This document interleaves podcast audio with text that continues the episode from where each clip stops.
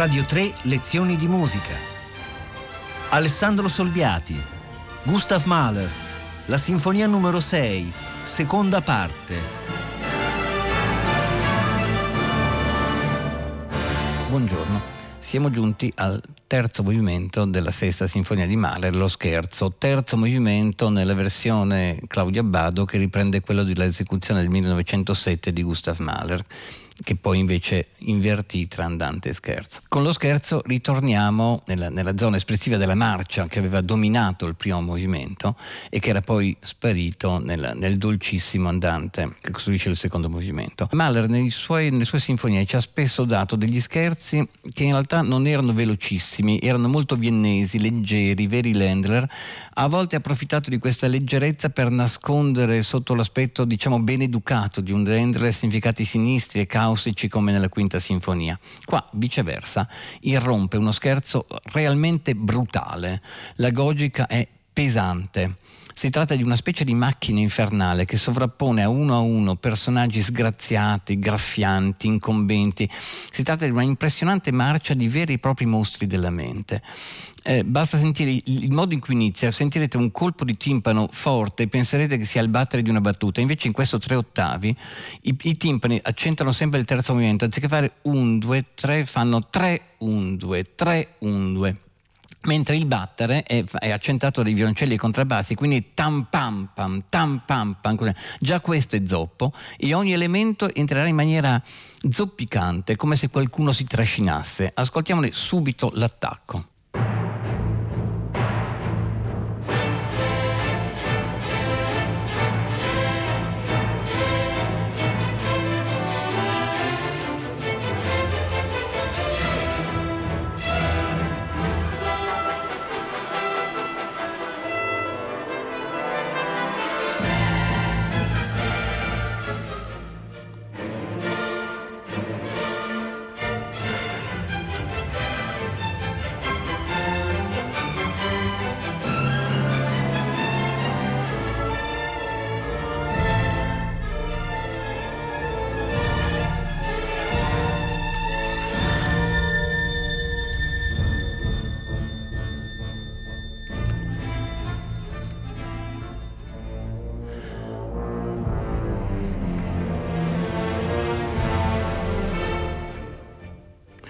Avrete sentito ad esempio il contrasto violentissimo tra il grido finale del flauti e dei, degli ottavini che fanno e invece l'ingresso successivo di questo fagotto, controfagotto e corno che sono in regione spaventosamente scura sono da queste parti, ma col timbro veramente un po' mostruoso della sovrapposizione di controfagotto, eh, contrabbassi, eccetera, eccetera.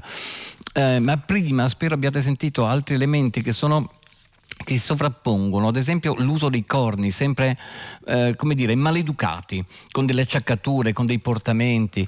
Eh, sono mille elementi che bisognerebbe ascoltare uno a uno, in effetti. Questo è il clima di, della pesantezza di questo scherzo, di questo incombre, di questo incedere di marcia deforme. Eh, siamo di fronte a un brano espressionista che guarda veramente avanti di moltissimi anni. Credo che mh, tutti, Stravinsky, Berg, abbiano guardato una partitura di questo genere.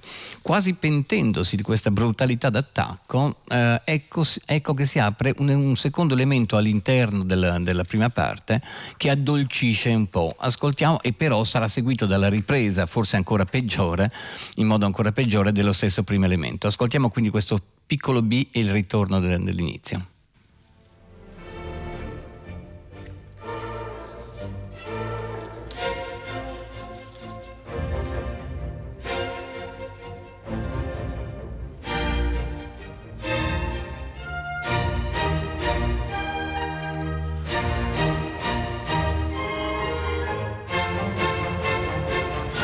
Per arrivare la ripresa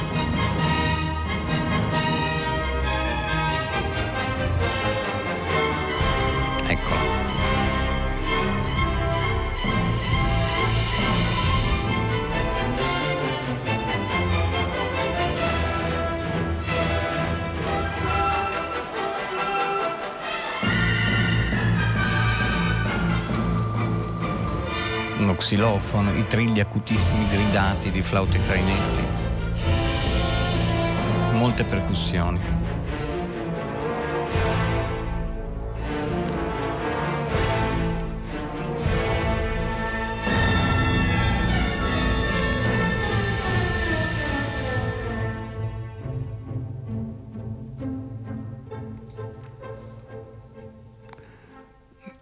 Tre veloci osservazioni. Adesso sentirete dopo dove va a finire questo, questo passaggio.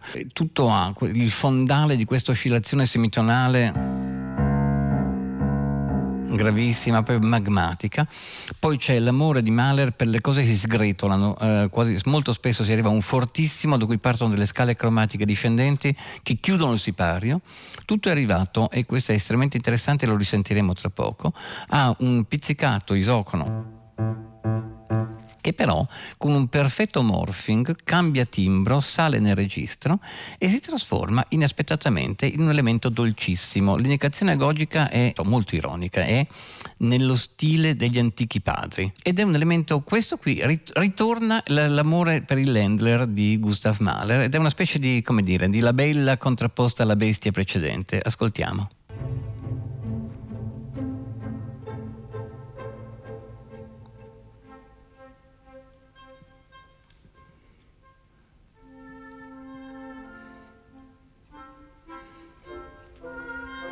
Vagamente danza di corte.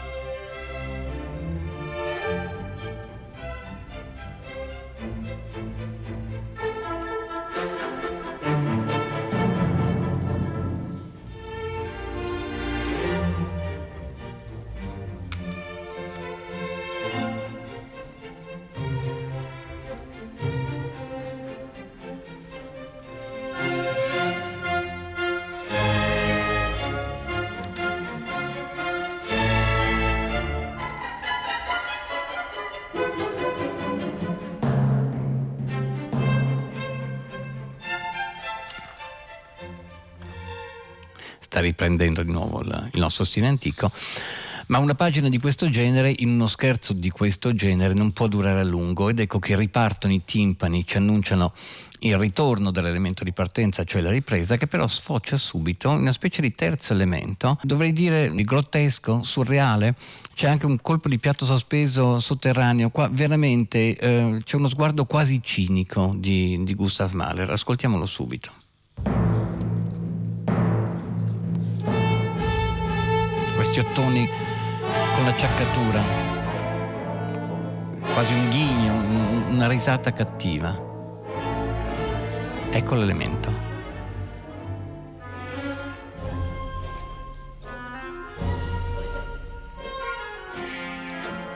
Sentite i corni col suono chiuso, un po' ghignanti.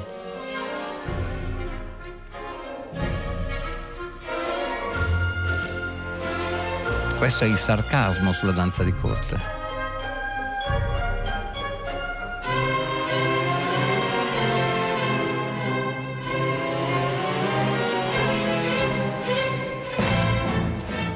Da qui in avanti la forma si intreccia, sviluppi e riprese si susseguono, è veramente un teatro della psiche, i mostri sono dentro e non, non fuori. Noi possiamo darvi un esempio di questo sviluppo perché? Perché abbiamo scelto il punto in cui si riparte da un suono veramente mostruoso, gravissimo, di fagotti contro fagotti cranito basso, che sembrano oscillare in una specie di, di fango della regione gravissima e da lì parte questo sviluppo di circa un minuto. Ascoltiamolo. Eccolo.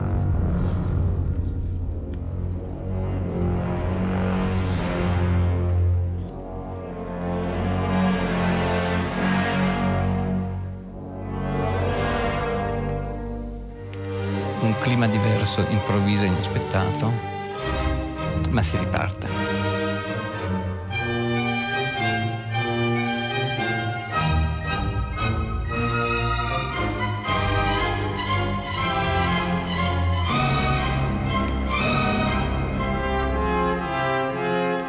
Sentite come gli elementi si susseguono uno ogni 2-3 secondi.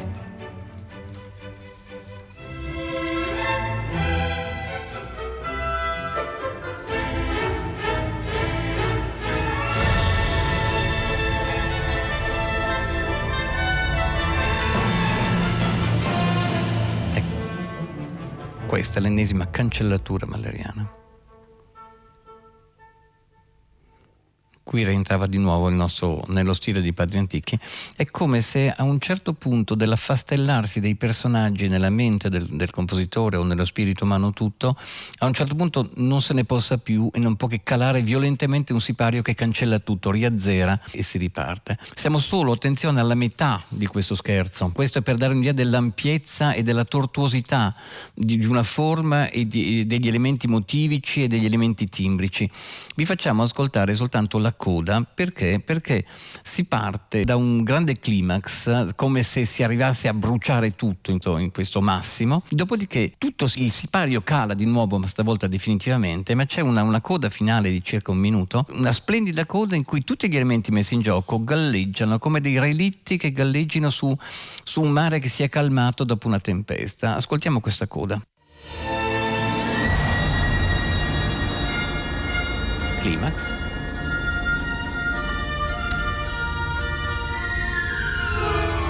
Sipario.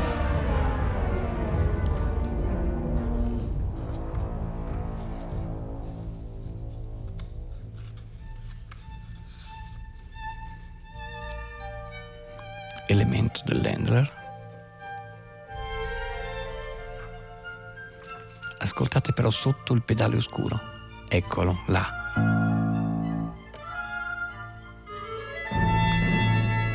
l'elemento della terza zona. Ancora dell'handler.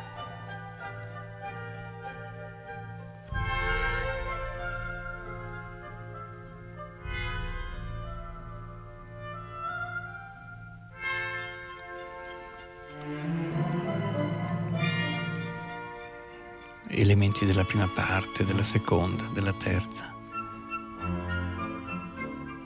Sembra che ogni strumento ripensi a quanto è successo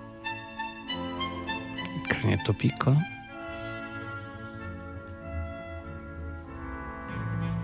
E tutto si spegne.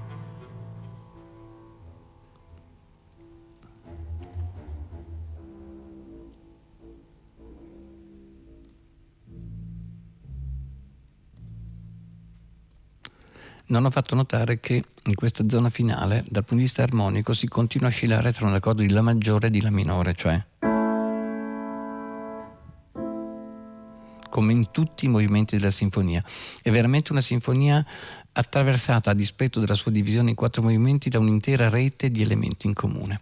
Si apre a questo punto uno dei più ampi e complessi brani sinfonici non solo di tutto Mahler, ma forse anche di tutta la storia della musica. Mahler lo chiama finale, dovrei dire che è quasi ironica la cosa, perché è, è sì, sarà un finale, ma ci troviamo a, a 30 minuti dalla fine della sinfonia, cioè eh, sottolineo è il punto di sezione aurea, ce ne sono passati 50 e ne mancano 30. Si apre con una contrapposizione immediata di due climi. Qualche parola va detta sul primo dei due, perché eh, un ascoltatore abituale di Mahler farebbe fatica fatica, se non lo conoscesse, a riconoscervi gli stilemi dell'autore. È un sipario che si apre stavolta, con grandi arpeggi di celesta e di arpa, come aprendo una tenda luminosa, con tremoli di archi, con un tema che si slancia nell'acuto degli archi, ma subito dopo c'è la violentissima contrapposizione di un secondo elemento che piomba come una, una mannaia fortissimo con gli archi, gli ottoni, che guarda caso, tanto per cambiare, fanno la maggiore,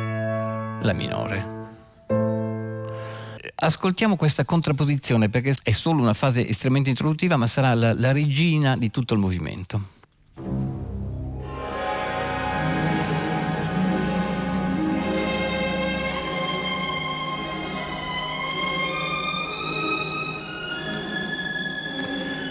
Stiamo, stiamo sognando, ma invece ora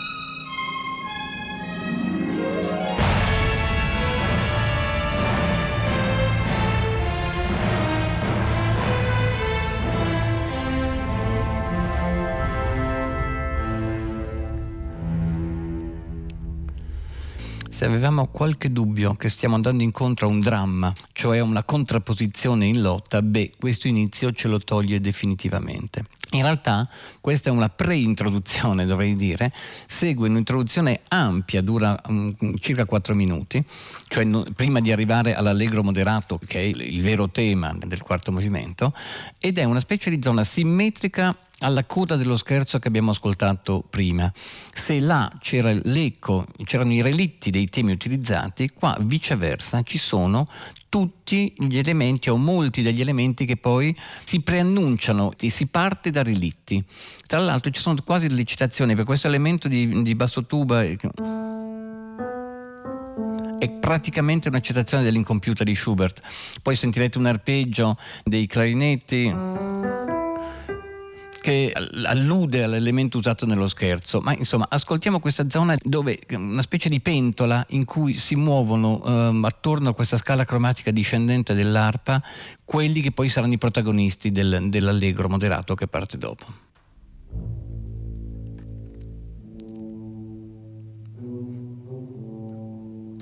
Una scala cromatica, l'arpeggio dei clarinetti, fortissimo improvviso.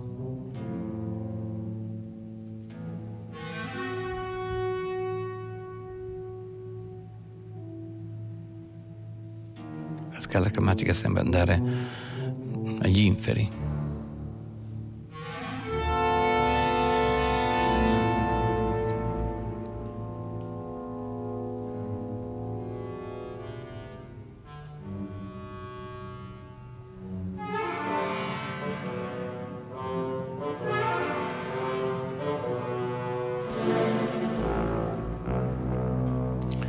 e dal grave però esce la cellula che costituirà il tema luminoso dello slancio. Esce dal brodo della celeste dell'arpa.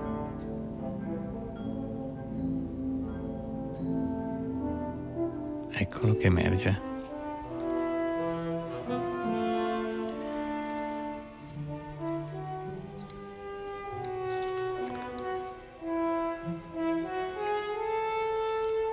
Sembra prendere vita, ma è presto celeste l'arpa.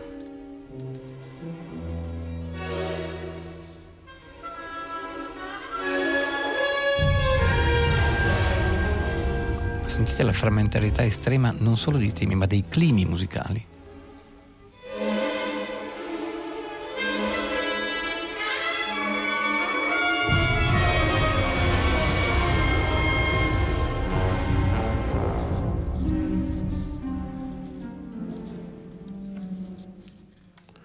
In realtà l'introduzione non è affatto uh, terminata, abbiamo fatto ascoltare una porzione. A un certo punto dell'introduzione, finalmente, un ennesimo elemento di legno ottoni conduce a un climax e poi all'emergere del, finalmente del tema. Lo ascoltiamo direttamente e ve lo commento durante.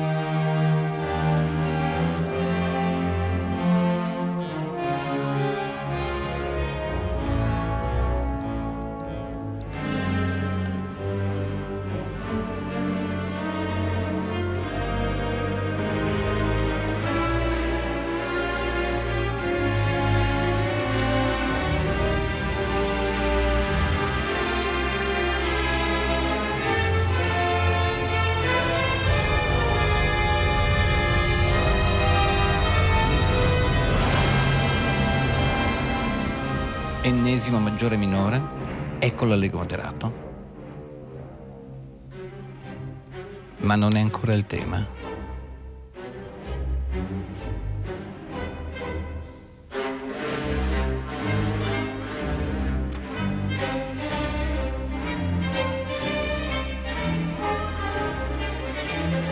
Adesso arriverà.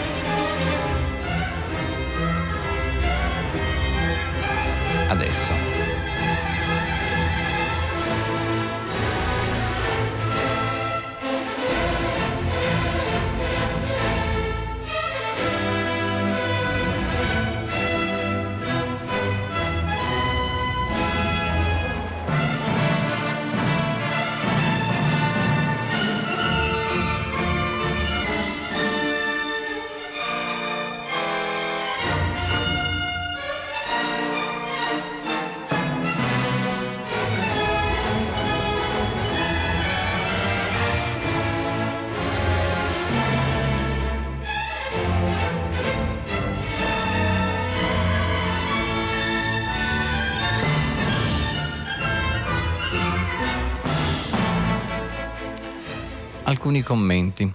Questa è la primaria tematica di questo movimento finale. Innanzitutto, il vero allegro moderato, fate conto che arriva dopo 5 minuti di introduzione estremamente ricca, quella pre-introduzione, eccetera, eccetera. Il vero allegro moderato si apre dopo che c'è stata l'ennesima contrapposizione maggiore minore, che in questo caso è un Do maggiore e Do minore che potrebbe ricordare, attenzione, sono passati dieci anni soltanto da quello Zarathustra che faceva... Eh, questo maggiore minore. Questo maggiore minore sigla evidentemente l'inquietudine, lo faceva in Strauss lo fa in, in Mahler. Siamo in Do minore, che è un tono lontanissimo da quello di impianto della sinfonia effettivamente, e infatti subentra quell'elemento, questo... Se voi riascoltaste in questo momento l'attacco del primo movimento, la marcia, l'attacco dello scherzo, questo continuo girarsi intorno di questo yam papara, pam papara, ha il puntato di certe cose che ci sono state ed è l'ostinazione della marcia che ha pervaso anche gli altri due movimenti. Poi con uno scarto improvviso ci si sposta di tonalità e il tema entra viceversa di colpo in La minore. Seguirà una giornata di transizione piuttosto ampia ed ecco che si arriva a una seconda area tematica, vi sto rifacendo in pratica il percorso avvenuto nel primo movimento, una seconda area tematica di clima completamente differente, luminoso, vitale, slanciato, una specie di altro tema di Alma come nel primo movimento. Ascoltiamolo. Questo.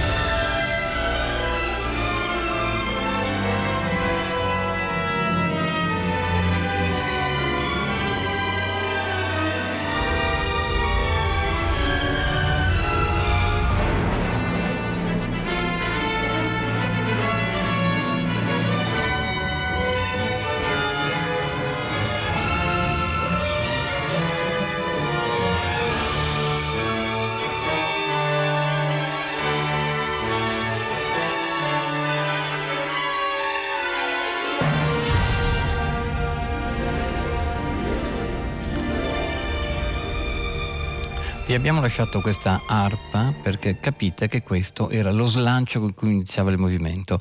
Perché? Perché l'unico modo per parlare della forma, della struttura formale di questo enormemente ampio movimento è quello di parlarne come di cerchi nell'acqua, come di cerchi concentrici sempre più larghi.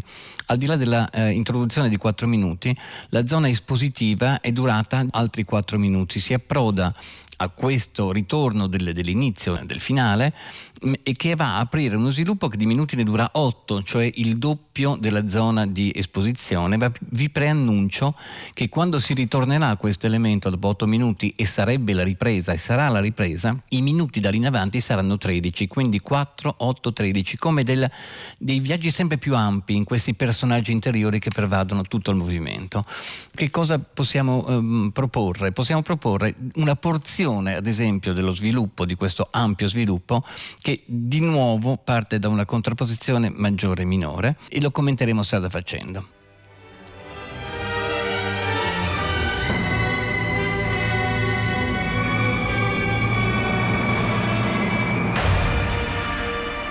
Quel colpo di martello è il colpo del destino.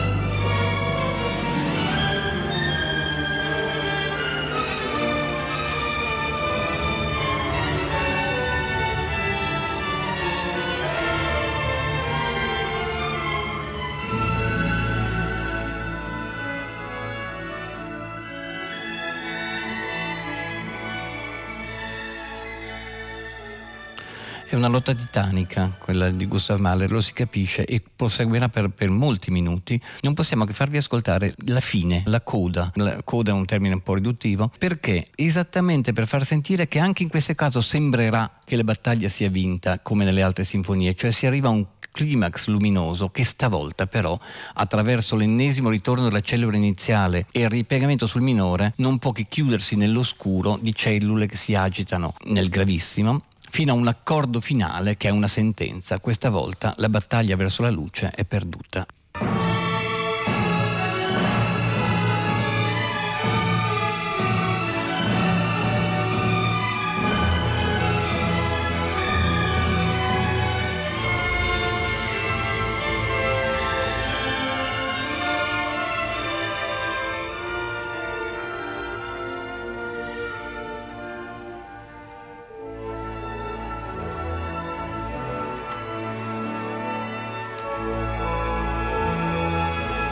Ogni altra sinfonia questo prelude all'apoteosi finale.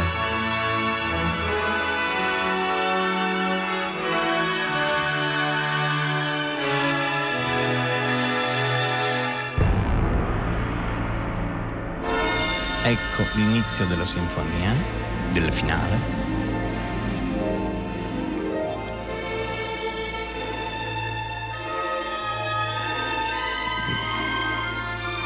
Ma la risposta questa volta è definitiva.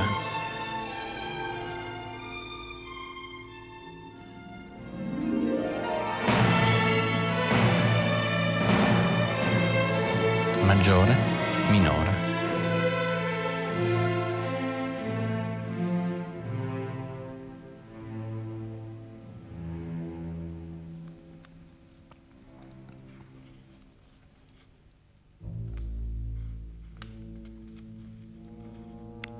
Tremolo dei timpani, tromboni e bassotuba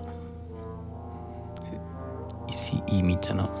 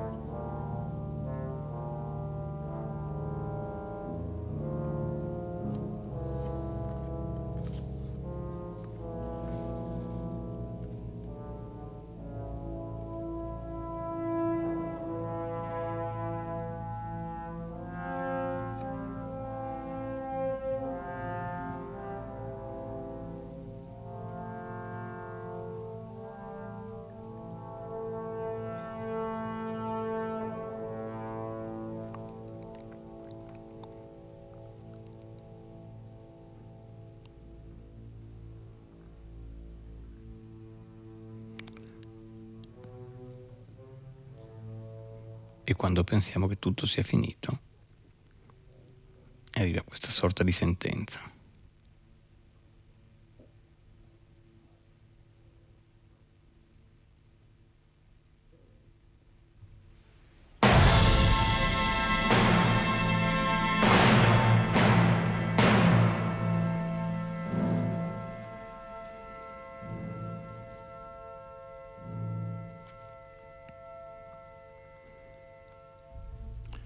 Buona giornata da Alessandro Solbiati.